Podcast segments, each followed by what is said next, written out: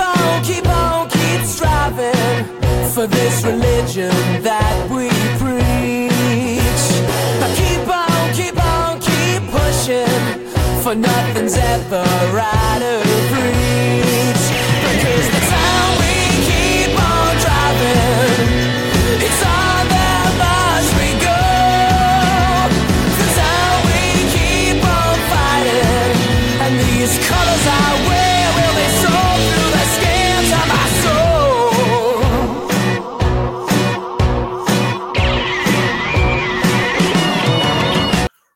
Welcome to another eventual edition of the Luton Town International Podcast. Gav's been doing his hair, his makeup, his lighting, got his selfie ring. I kid you not. There, so getting wine ready. Seems to be sucking out a beaker. How are you, Gav? Look, last week we tried to record this show, and I sat here and gave Alex an awful time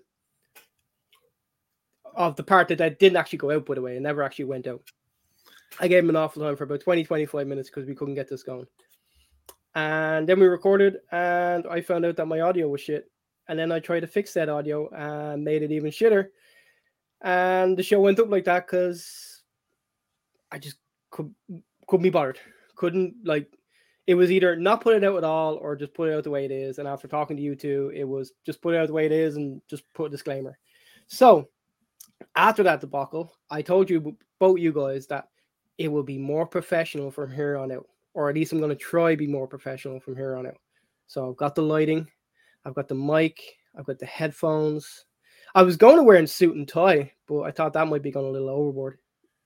Okay, what I did, I turned on my laptop, spent waited 50 minutes for you to finish bugging around, and then so that's it. It's simple. And that's why I need headphones because you don't wear headphones. So if I didn't wear headphones, then you would just be blasting back off my microphone. So right. professional. we don't do professional. We've never done This would be so much easier if we were in the same location. Ever thought about moving to California? No. No, I'm averse to Trump. That's gonna get us some likes on the podcast. Well done, it's going to get some hatred if any of those Trump fans you've got over there. especially where I live. Okay, Right. I was gonna. I, I I just also want to say I was gonna host this edition. That was the plan. I was gonna host it because I had my setup. I think finally right. But um, then you sent the run notes, and I can't understand your writing. So you're gonna host, It was typed. Yeah, I'm and I still couldn't understand it. That's how bad he is. His first language is English. Now, given mine probably is too, although I could claim Irish Oswego if I wanted to. Your first But language. he is Mandarin. cannot. He cannot type for the life of him. I can't type. I definitely can't type. Type. And then he give me shit. yeah, absolutely. I bother typing if it's actually worth if it's worthwhile. You know it's not. Let's go. Let's get this on the road. right. Anyway, I suppose we had to talk about some football rather than just insulting each other. Um, so yeah, we've got one game to talk about. We seem to have about one game a week, but we don't seem to have too many midweeks, being the Premier League. Um, so yeah, Fulham game um, formation change. We kind of um, we put Bennett left to wing back, which I was a bit thinking. Right, we've got some more attacking options there. Um, we've actually gone for sort of you know you've gone for sort of you know two banks of four. Plus, you got Chong and Brown. Actually, Brown making his first start, coming supporting Morris in attack, but actually forming a solid defensive. And I think for the most part, it kind of it worked. I mean, I know. I think you texted during the game. It sort of came up. I don't know why. I don't know why I was checking my phone on there. But you said, "Oh no, we're really under the cosh here." I didn't think we were. I think it was okay. Well, let them have possession. They can't do anything with it. And for the most part, that was true.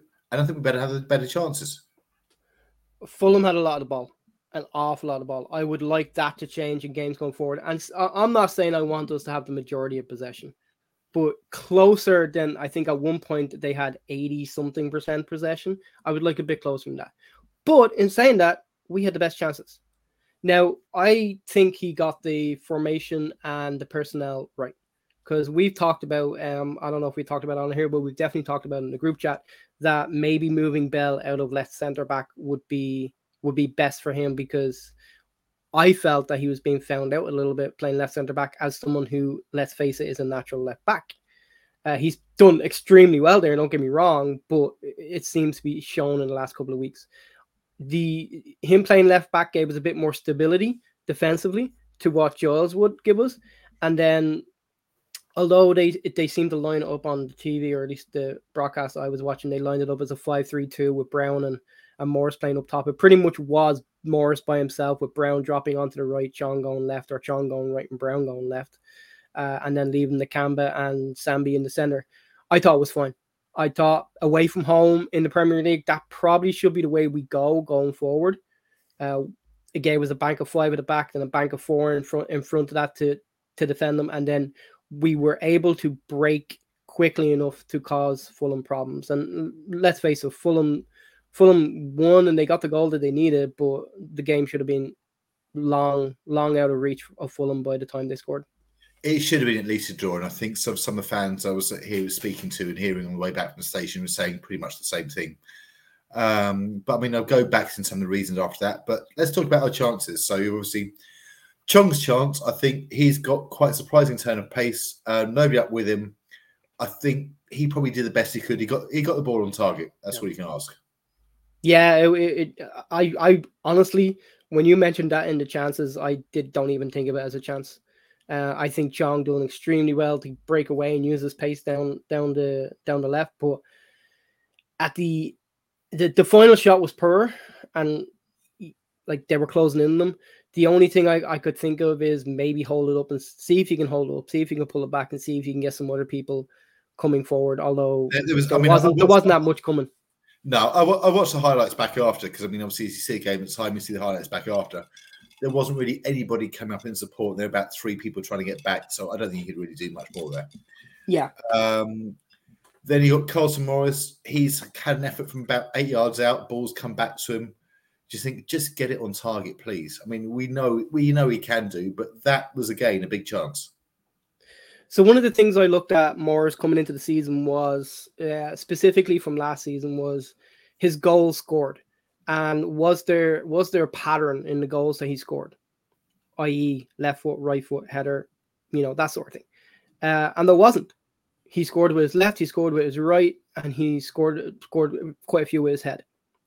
There, that's why I that's why I felt and I still feel like Carlton Morris can be a real handful at this level, at the Premier League level, because I think realistically he can he can score any which way. Now, in saying that, I was surprised he took it with his left foot. The boy, the way that ball's dropping, I, I, I personally would have probably tried to go with my right foot.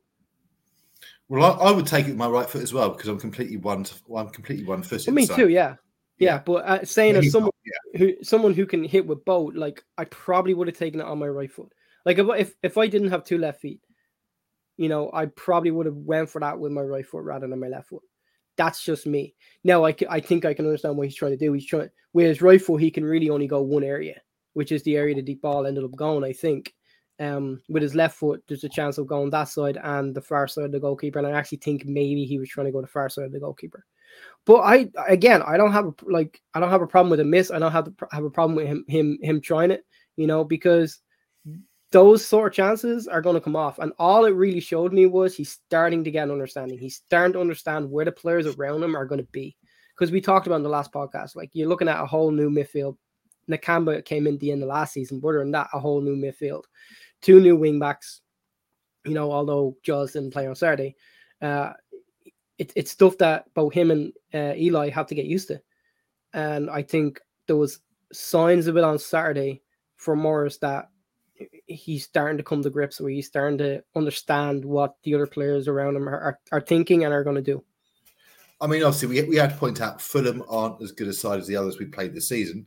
But no. it's again, end of the day, if you're getting yourself in chances, some are going to come off. We had a few more from similar sort of distances. Um, obviously, the the glaring one is um, Jacob Brown. So his first start, I thought he did really well. Um, but again, it's it's almost a free header from eight yards out. He hits the post, so an inch either side. Again, we goal up that changed the game. You, you say to any inch either side, an inch inside the post, obviously. Yeah. You say you say to any player in that position to get it on target, and he couldn't have got it any closer to being on target. You know, uh, well, he could. He could have actually got it on. He could have. He could. He, he, yeah. Without scoring, he couldn't have got it any closer on target. Yeah. Uh, again, wa- wasn't disappointed. It showed an understanding. It showed Brown getting into them positions. There was a lot of positives, you know. Uh, but in saying that, you would have liked to see him score. I think, I think, having watched back the replays, it would have been called back because I think his pinky toe was offside. the way VAR, I mean, I'll get to VAR later on, but I mean, it was um, the way VAR works or doesn't work is ridiculous. Actually, I'm going to get to VAR right now because the next thing I'm going to talk about is Carlton Morris getting rugby tackled on the way to a free kick. How the hell does VAR review that and not see that? I mean, it wasn't even it wasn't even close. That's something that's actually that's something you look in some Rugby World Cup that's going across the channel. That's not even a debate, surely. No, it was a Stonewall penalty. Um, two things. I think if memory serves, that was coming near the end of the first half, right? Yeah. And I don't know if like they were just like, just let's get to fucking halftime, because there was there was bits in the first half, especially with Palhinha, uh, where you where you were kind of looking at going, oh, that's that's nasty, or oh, that should have been that should have been a free kick, or you know, those little like the tackle on was a Zambi, should have been a Lisi yellow card, but it wasn't. Could have been possibly a red because he went in studs up, and I, I think he's a fantastic player, but he and he was probably Fulham's best player on on Saturday, but it was a dangerous tackle. You know, VAR I don't believe even even looked at the tackle on Sambi. Uh, I think one they're looking to get to halftime, and they're look they're just again you got to understand VAR is not an automated service. It's people's interpretation of the game. You know, and people like th- these people in in in in the centers are human. These referees that are in the centers doing VAR assistant or whatever the If, hell. you- if you got the They're re- human. replays, I mean, you said that one on Morris. You said VAR looked at it. VAR did look at it and they didn't give it. That's what I'm saying. Like, uh, it, it's interpretation of the game. Now, that leads into my second point. I think what helped was the fact that the Fulham player went down and stayed down. I mean, I saw it obviously. Sort of, um, it was the other end of the pitch for me, but it was. Um, you saw it and think "Hmm, that looks a bit Yeah. dubious, and then you see the Mhm. replay and think, "Oh my god, that is so blatant." So Yeah, yeah, it was a, it was a I Stonewall mean, the penalty. boy went down and stayed down because he actually dived full length to rugby tackle him. Yeah, but I think he injured himself in the in the process. But it's you see it you see it time and time again where a player makes a tackle and then the player stays down and the referee kind of goes lenient on him, even though it should have been a yellow or whatever. The referee goes lenient on him because he thinks he's injured. You know, should that change it? No. And we're, we're talking about VAR, and you know, VAR are humans. You know, they're they're they're humans, and it's the human interpretation of the game. The problem is that they're not robots and the interpretation of the game is different from one person to the next and that's why you're seeing such inconsistencies within calls within the first what is it five weeks of the premier league season that's that's why You you're seeing so many benefit to be able to inconsistencies actually watch the replay, watch the game, watch the game, and then make a decision on it. And they're not doing that. And it's thinking, right, on that one, surely thinking, right. So their play goes down after he's dived full length to bring Morris down, but Morris then goes down as well. I think, look, surely looking at it, it's got to be. I mean, I Mhm. think something's going to have to get used to it. Basically, if you're not the big six, you're not going to get VAR decisions. here's the other thing as well nick you got to understand they they, were- they were showing they had um they had Gary Neville and Jamie Carragher go to go to wherever I can't remember the name of the place that they have the VAR reviews at. It's called a certain name. I can't remember the name it. Um, but they had Jamie Carragher and Gary Neville go there, and they were basically saying, "Are the are the are the camera views or the camera angles that you see on TV are they the only angles you have?" And they said, "Yeah, they're the only angles we have." Now, in saying that, the best the best camera angle that I seen on Saturday was a mile away. It was like from the halfway line. It would still look like a penalty. Don't get me wrong, you know, but there was no clearer picture. So they're having to make a decision based on that. Now, as a Luton fan, I'm saying it's a penalty. A Fulham fan would probably turn around and say it's not a penalty. And again, that's objective, you know, depending on on, on who your team is or if you're a neutral whatever. But that was the only if that's the only view they have of it, then that's a problem then as well. You know, if we're going to use VAR, then we have to get these guys better better equipment and better angles and better views of decisions, you know. Now that's only going to come with more investment and more money. But at the same point, there's no point in getting better views, better angles, and all investing all this money if, as Paul Heckingbottom said over the weekend, the refs don't understand the game. And that is a problem that has come up this season is the refs don't understand the game. Or the VAR refs. And I mean, actually, my VAR rant, my VAR rant was going to wait till later. I mean, actually, I'll, I'll come to that because it's uh, again on a bit because we was um, it comes up with a bit different on so few other points. But I mean, just sticking to the game for now. Um, we had obviously their goal. I thought at the time, again, finding the pitch, I thought it was a keeper error. Having looked at it back again, I don't think there's much he could really do about it. No, the only thing he could possibly do is I've, I've heard some people say punch it. Instead of just getting the hand to it, put a punch to it and try punch it away. I don't think it makes any difference. If I'm being No, it honest. It's, it's about The only- half, it's about half the yard off the ground when Yeah. it comes to yeah. The only thing I think he can do is leave it. And at that point, I think Anderson, it gets to Anderson, and then you've got a mad scramble in your box, depending on where that ball comes off Anderson. Could come off Anderson and go in, could come off Anderson's knee and bounce right to the goalkeeper, and he just picks it up. It's you don't know what's going to happen. The, with the problem, the problem with that goal was is or was that we we didn't stop the cross coming in, Yeah, but and then Again, Burke that's, Burke that's, that's the season. yeah, and then Burke completely missed the header. And I think that's what happened. That's what caused Kaminsky to re- to react the way he did. Is he's expecting Burke to knock that ball out for a corner, and then the ball all of a sudden is a pass Burke, and I don't think he knows what or who is around him, and he's just trying to get something on the ball to stop it. Yeah. So, Now, in saying that, you're a goalkeeper. You should know, right? You should know what's around your box. You should you should know what you're going to. You, you, all that should be. You, you should be commanding that area. And I but say that because again, I will say that half yard off the ground. So Yeah. he's stretching forward. He's one-handed. He only get one hand to it. So it comes across. He's trying to cut that cross out whichever way he can because he doesn't know who's lurking behind him. Because Mm-hmm. let's face it, you can't be looking five directions at once. And I, I say that to bring up the fact of I don't blame him for the goal. But if you start Krul in the next game, I'm also not bothered. I think Kaminsky's done well, pretty much. He has. by and large. He has. He's made a couple of errors. He made an error in the West Ham game. He made what you could possibly call an error in this game. Again, he's done fine. I don't blame him for us having zero points, but at the same point, if you if Edwards turns around and says I'm starting Krul in the next game, I'm okay with that. Well, yeah, I mean, he's bought in two keepers to battle for the number one jersey. He's not Yeah. bought. He's deliberately bought not not bought a keeper and a backup keeper. He's bought in two number ones. Exactly. But I don't think Kaminsky's getting dropped. No, I I think it again, if it happens, I'm fine with it. If Kaminsky stays, I'm fine with it.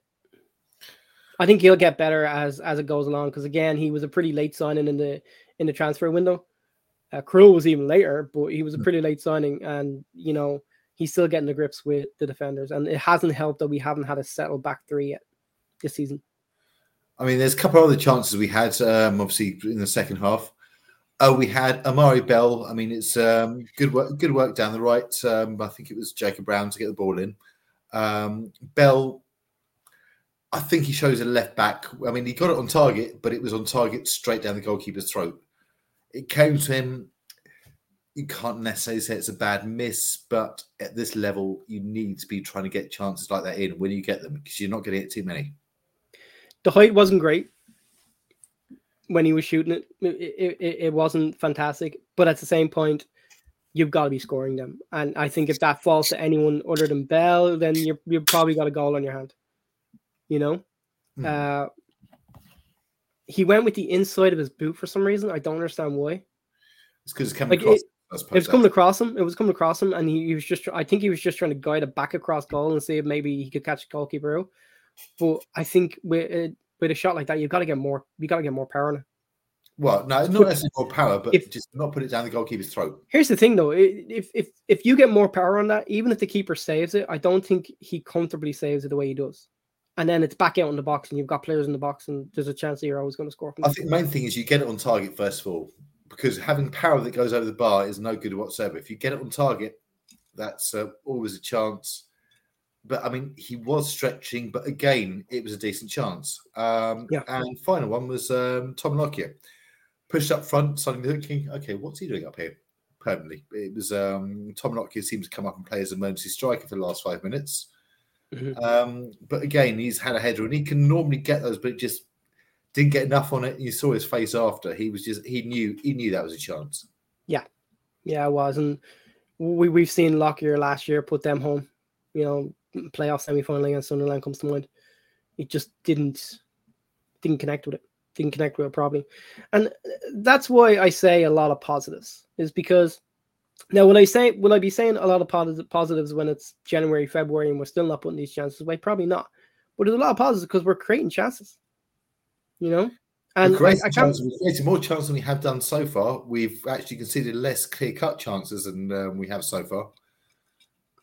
And like- again, that was um, that was the away game. Now, obviously, it was sort of we'll come to it later, but I mean, we've obviously we need to be getting something in these next three games. I think. Yeah, absolutely. You can't you cannot be on zero points after these next three games. Just can't. Well, If we're if if we're on if we're on zero points after these next three games, then you seriously gotta look at it and go, okay, let's start looking at next season. I, I mean, I don't think that's the case as yet. Um, Well, I'm not saying we're relegated. I'm just saying let's start. Let let's not because you look at the next three games would lead us into middle of October, middle of October, November. You're probably looking at players that you might bring in during January, right? At that I mean, point, I, you're looking at I going, think if you're doing "Hmm, it, I mean, you've, you've got the next three games, middle of October, November, then you've got the international break, and then you get in December, and December is hard. Yeah, December is extremely hard. We've Apart got what Arsenal, Chelsea already beat us. Remember that. We've that got. Arsenal, Yeah. Arsenal, City, Newcastle, Chelsea, Yeah, Sheffield United, if, if memory serves me right in there as well, right? uh, yeah, they're Boxing Day. Yeah. And So- Bournemouth, which I suppose is the only other one we might get to sort of, you know look at. Think that's a reasonable one. But I mean, generally, that, that's a tough December. Um, right. Um, just on the atmosphere, it's um, Fulham. I think Fulham. It's. Um, I'm not sure if it came across the TV. I've never known a set of fans at home quite so quiet. They made a noise when Kaminsky was booked. Again, that's in a, in a later book. And when they scored, apart from that, that was it. I mean, they're all sitting there and basically in scarves in 26 degrees. These scarves, I'm guessing there's some sort of giveaway. That's the only reason I can think of. But Chelsea, when I watched the game in there, their fans were quiet as well. Is this Premier League? Is this absolutely full of plastic tourist fans? Don't care. Yeah, pretty much. Um, again, the broadcast that I had on, uh, had to apologize a number of times for the language because you at the at the grounds Yeah. were chanting "Who's the wanker in the black?" So, but again, like, how often do you hear commentators have to um apologize for uh apologize for language in the Premier League? Never. You know, Especially or hardly, hardly ever, I should say. It's just I'm, I'm glad. I'm, I'm glad our feelings of the referee came across quite clearly because that brings me on to my next point. it's it, the, the Premier League is just very sanitized. It's very Disney, Mm, you know. Dis- I think it's just, it's just very, very tourist, isn't it? It's just thinking, right, when you got when you got fans who don't sing. I mean, I think there's a few reports saying the Fulham fans were getting disenchanted with the team. I didn't notice. You couldn't hear a thing from them. They were very quiet. They were seriously. Well, You think about it, like what fans have we seen this year that haven't been quiet West Ham uh, push away fans. I think. when they were ahead? Yeah. Chelsea fans when they were three 0 up, maybe. No, Chelsea fans not at all. Uh, Yeah. Brighton fans can't remember. Maybe they had a few things, but it was. Um, but I'm hearing our fans above the other fans all the time, even when we're the away team. That's fantastic. You know, that's that, that's the way you want it. As I said, like it's just very sanitized. It's very PC. It's very nice, nice. You know, it's not us. It's not. It's not. It, it, it like you, you look at you look at Luton and, and you look at you look at the club and we talk about being a family club, you know, but we know where we've come from, you know, and, and we We're know a family club, but I mean, when it comes to match, we can be a completely Yeah. horrible, abusive bunch, and that's the way it should be. And if people sort of, you know, if people die, if people cheat, if everybody makes a mistake, or we think they have, we're right on them, and that's Mm-hmm. what I love about it. we're we- we've come we, we know we know where we've come from we know who- we know who's who's done us wrong and we're not going to forget that we're not going to let them forget it either Can I just You point out? Hang on. They apologise for saying the referee's a wanker, but they didn't apologise for saying fuck uh, fuck the FA and the football I- league. i'll be honest i'll be honest with you that didn't come across now Okay. whether they'd lower the mics at that point or not after the referee who's the wanker in the black Uh, they probably, I don't probably know. had because that was definitely coming across quite maybe loud. maybe it maybe they lowered the atmosphere mics at that point but i personally didn't hear it and Right. like you were obviously at the ground so you can hear a lot more than i can so but uh yeah it was it's it's it's the premier league if we if we want to be here then we have to get used to it don't we Or change it. doesn't mean doesn't mean we we have to change we just have to get used to other teams being quiet Oh, we're still. Oh, I don't mind that. This is. If we can, Yeah. especially home if an referee. But on the mention of referees, I'm going to talk because I know you were possibly trolling during the game. Saw a couple of messages pop up. I'm thinking, are you fucking kidding me? He was fine.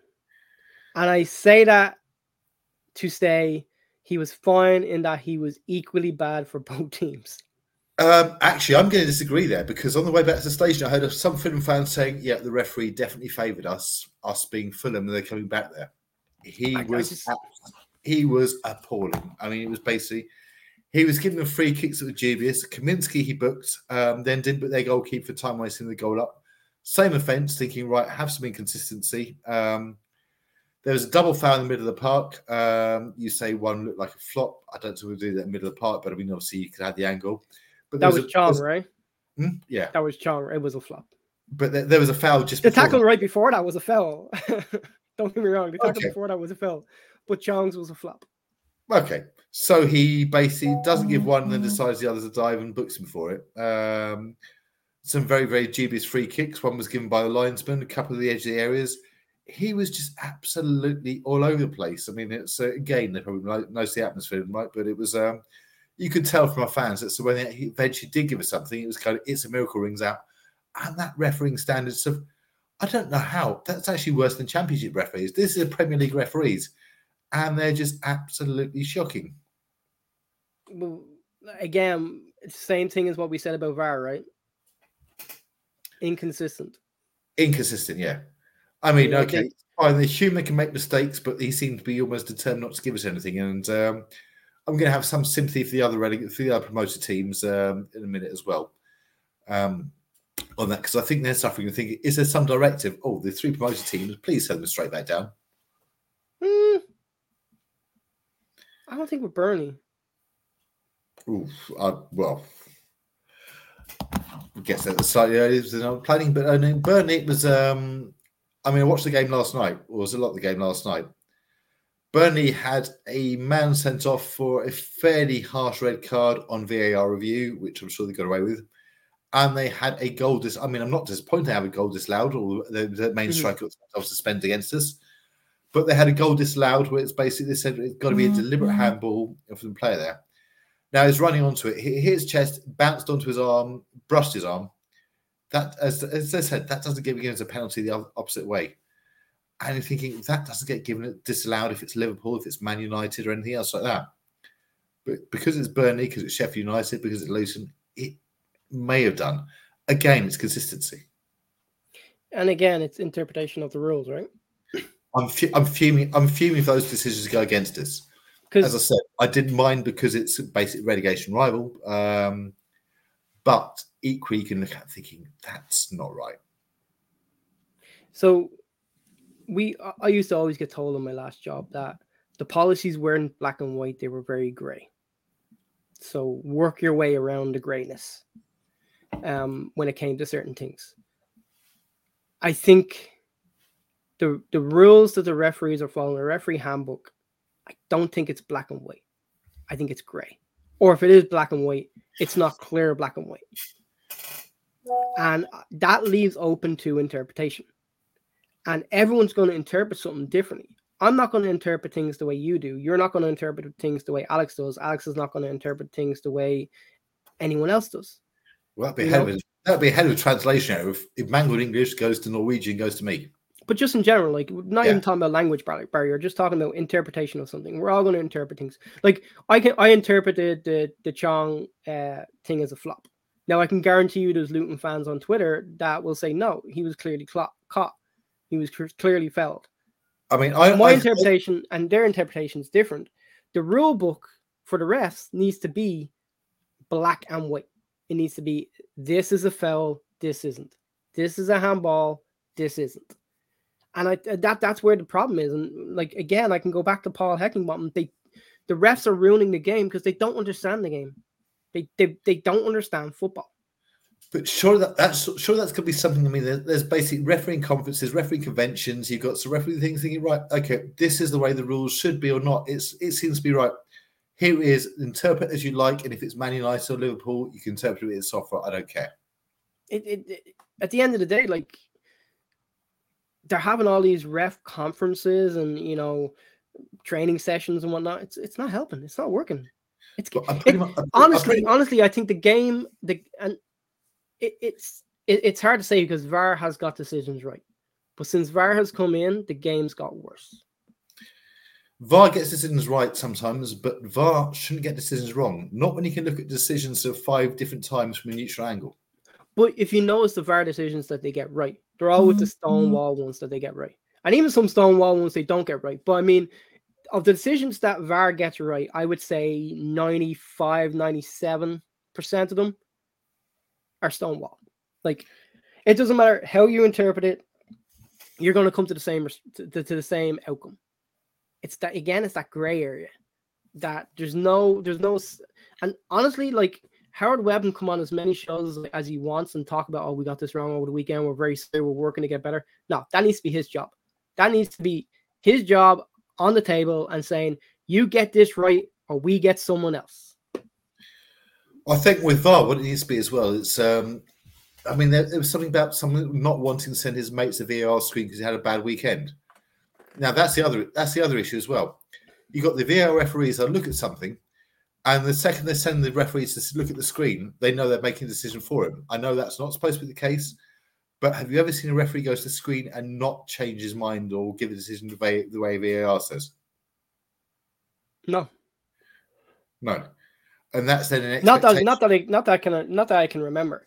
But at, at the end of the day, they showed one where they brought the referee to to the monitor, and literally, all all the VAR assistant said was, "Hey, I think you need to take a look at this."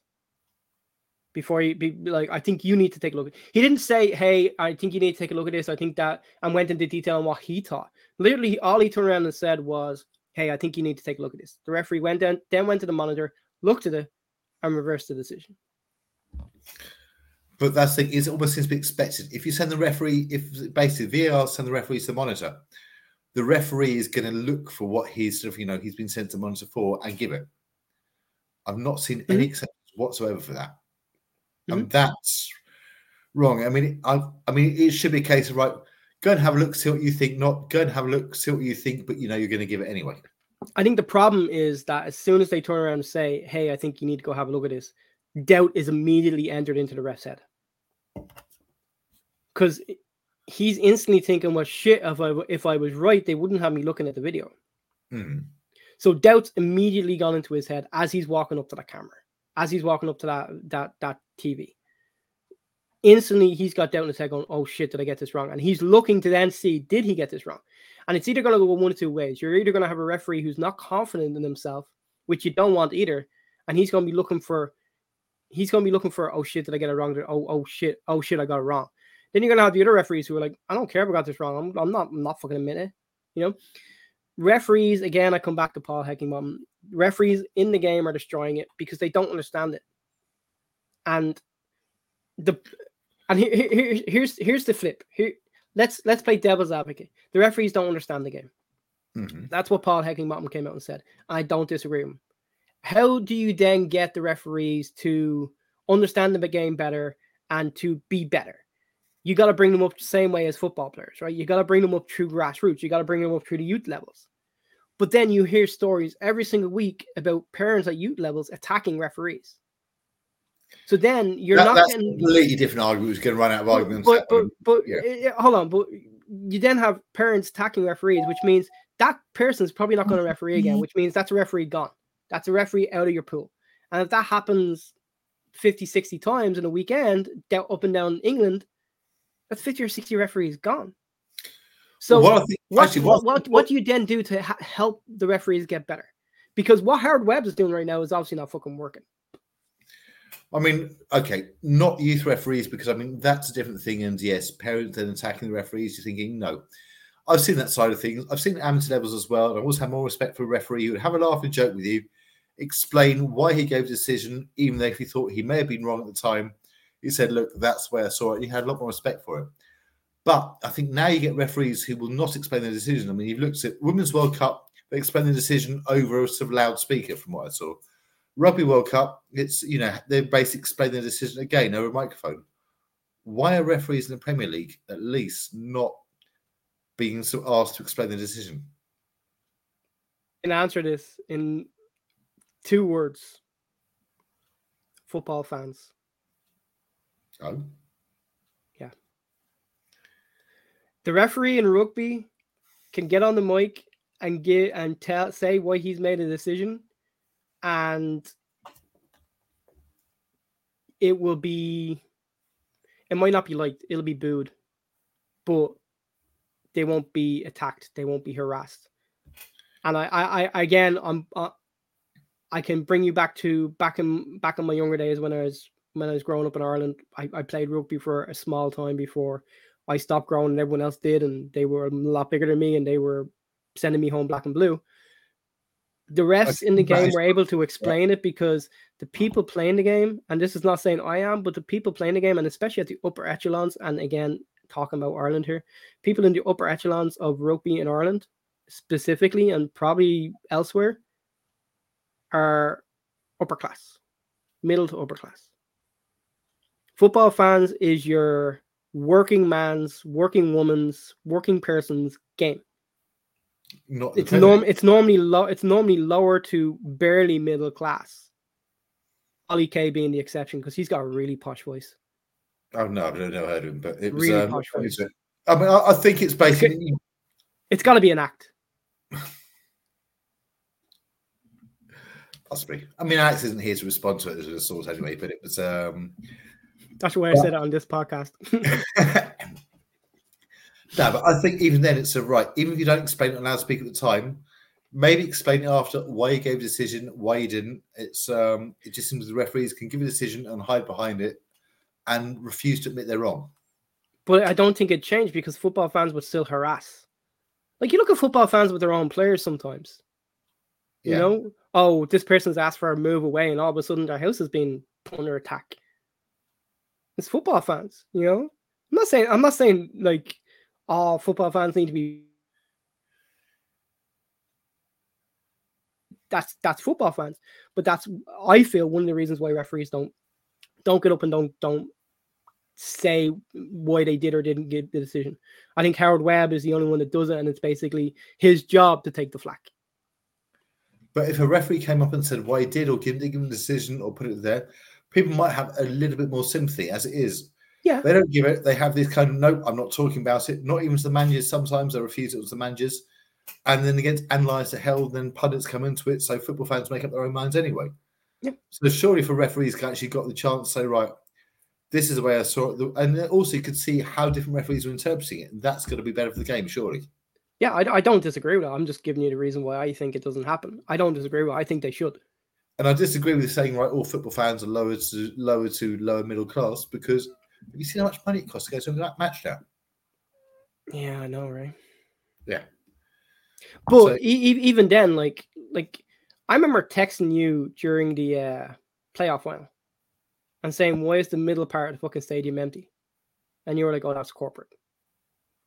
You know? How long does it take me to respond to that? oh, was it well, it was the next day, I think it was. Okay, I was about to say because signal getting through. but um, but there's there's areas set up for upper class within football stadiums. But let's face it, a lot, a, a, a large majority of fans that go week in week out, especially to the home games, are season ticket holders. Right? Would you agree? With us, especially, yeah. with us especially, but in most teams, it's it's good. A large percentage of it will be season ticket holders. A lot of them season ticket holders are going to be your average Joe who's working long hours during the week, has weekends off, wants to go see his football team play, Not And has not, the, put it- not in the Premier League anymore. has- has put it on a- yet. has put it on a credit card, or has pu- ha- ha- has has some sort of credit financing on it. You know, maybe it's true credit card. Who knows? They're putting on that. I wouldn't necessarily say they're rich just because they can afford a season ticket. Like, here's a, a perfect example. I wouldn't consider myself rich. I would. I I would barely consider myself middle class right now. With with what we with what the minimum wage and what people are earning over here. Okay, I'm I I I took a trip to Disneyland for my son's birthday uh, in July. In July, Disneyland is extremely expensive. Am I now rich because I can afford it to a, a trip to Disneyland, or was I just smart and being able to find out find a credit card that had a financing offer that I could put it on and then pay off over 15, 18 months? I know. I- I've been, I've been to Disney. I found it really, really cheap when I went there. You go skiing though as well. I'm not talking about you. You're not oh, fucking no, no, lower to be class. fair, when I went to Disney, that was actually with the company I used to work for. Actually they hired out the theme park. Like- and the thing. You're recording from what? Your fourth or fifth spare room in your house? I'm not talking about you. I'm talking about regular football fans. Fourth or fifth, I'm recording from my lounge.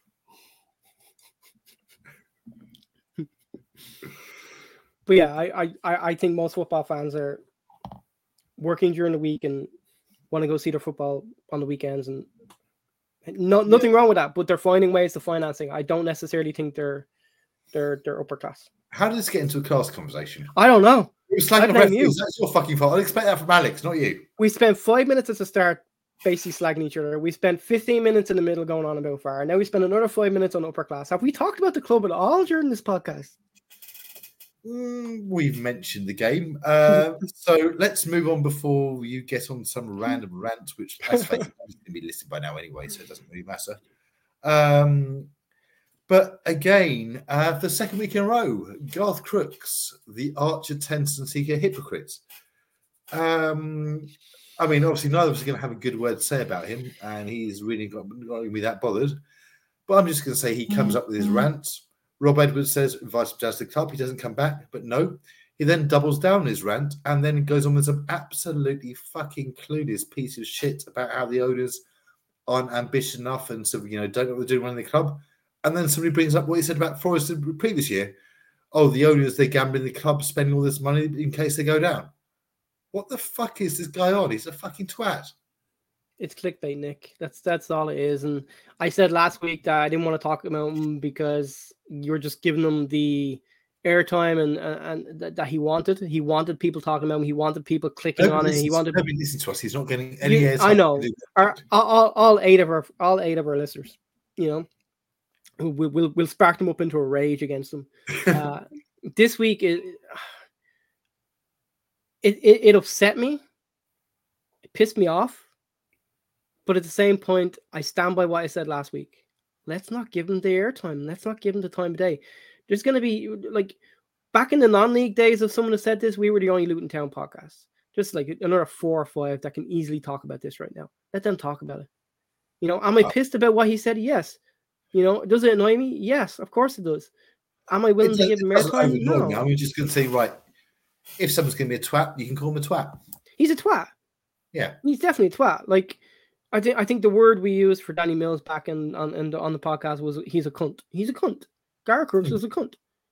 And uh, Danny Mills is a cunt. Garth Crooks is a um what's the word I'm looking for? Cowardly cunt. Okay. because he came out with his his first article, and you're making me talk about it now, which I didn't want to do. But he came out with his first article and basically lambasted the club. And then Gary Sweet and Rob Edwards said, "Hey, Gart, come down to our club. Let us show you around. Let us, let, let us show you what you're doing." Instead of taking him up on the offer and saying, "Okay, I'll go down there," and then maybe turn around and saying, "You know what? I went down there. Gary Sweet's great. Rob Edwards is great. The lads are great." But it hasn't changed my mind on, on what I said. I still stand by what I said. He could have easily come out and said that. He doesn't take him up the offer he rambles on about the 80s. And don't get me wrong, we were good in the 80s. You know, I like to think back in the 80s too. Uh, and then, you know, basically has a go at the current regime in the club, which just shows how much, how how little he knows about the club. Well, I think the current re- spoke to Mike from the from Mike from the News. It's um, yeah, he did an opinion news. I mean, there was some going to sort of you know take a few sort of paragraphs from it because I'm I'm not going to sort of really try and top that because he said everything there. But it was um when he said, "Oh, the club had invested in their infrastructure," he points out, okay, so he spent 13 million on the ground, which is more than any other club apart from Liverpool done during the close season. Got 25 million on new grounds. We've improved things. We brought in new players, everything else.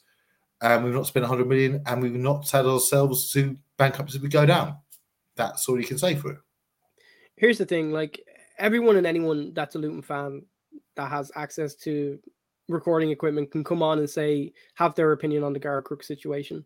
But I don't think anyone's gonna come close to saying it uh, the way Mike said it, on um, to make the way Mike Simmons said it. You know th- that article was perfect down to a T. Yeah. Like him by him saying the current regime, you know, he is showing that he doesn't know anything about this, this club because without the current regime, we aren't here.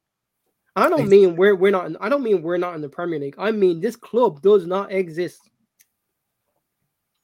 We're I probably mean- following Luton something or other as a as a start as a new starter club.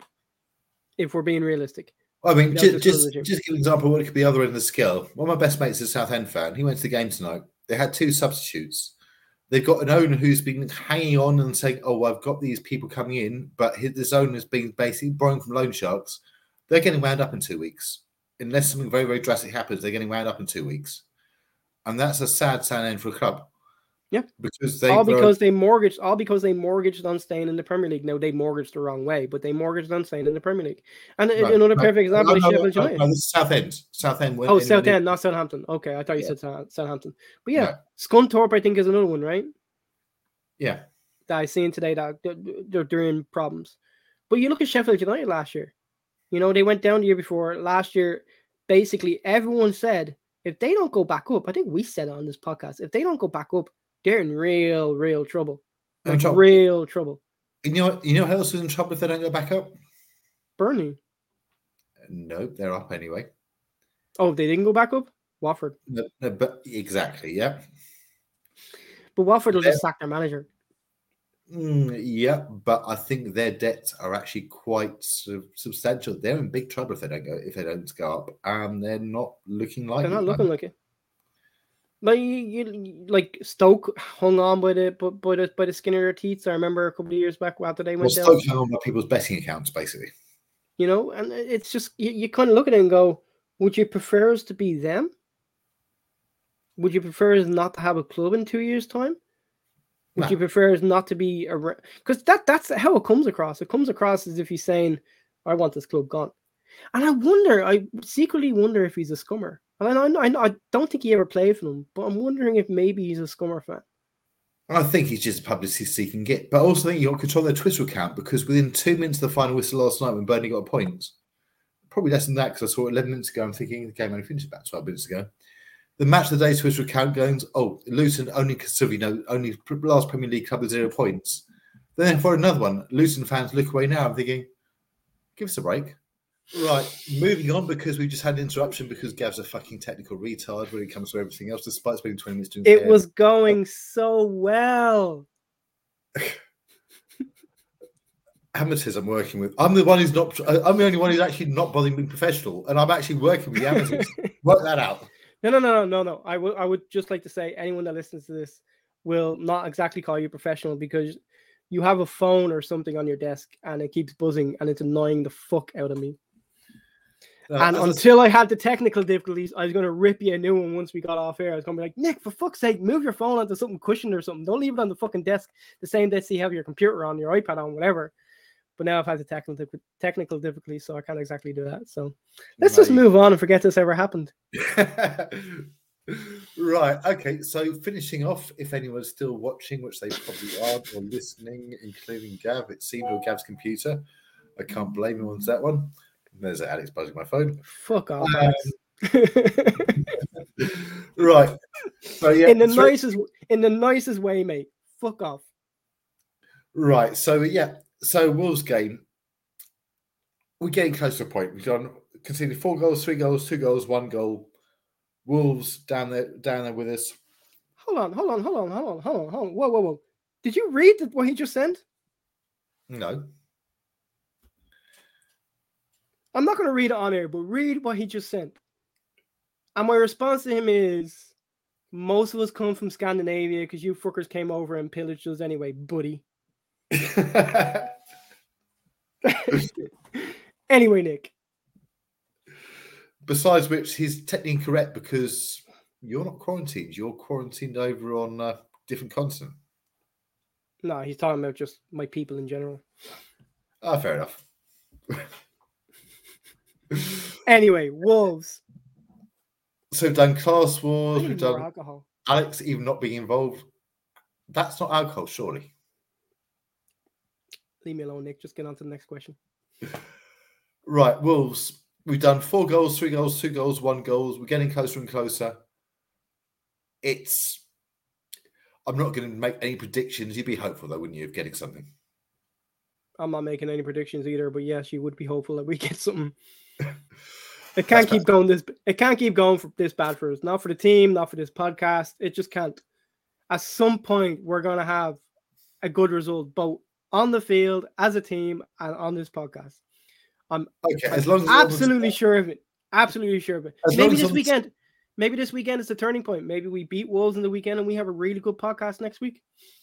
I just said I'm beating Wolves at the weekend. I don't give a shit. We have a shit podcast. I have a shit podcast quite happy for the next five years if we beat some of those, start picking up the results. I'm getting you a mic and some headphones. Why? Just because I want to. Do you think I'd use them? Is that the end of this podcast? Are we done? Yeah. Yeah. Yeah. Fucking end it there. I thought we ended about 10 minutes ago when you cut out. to be fair. hey Ollie, I hope you like the intro. It's the only thing we're watching in this fucking I remember, Uh, we're professional. we're professional.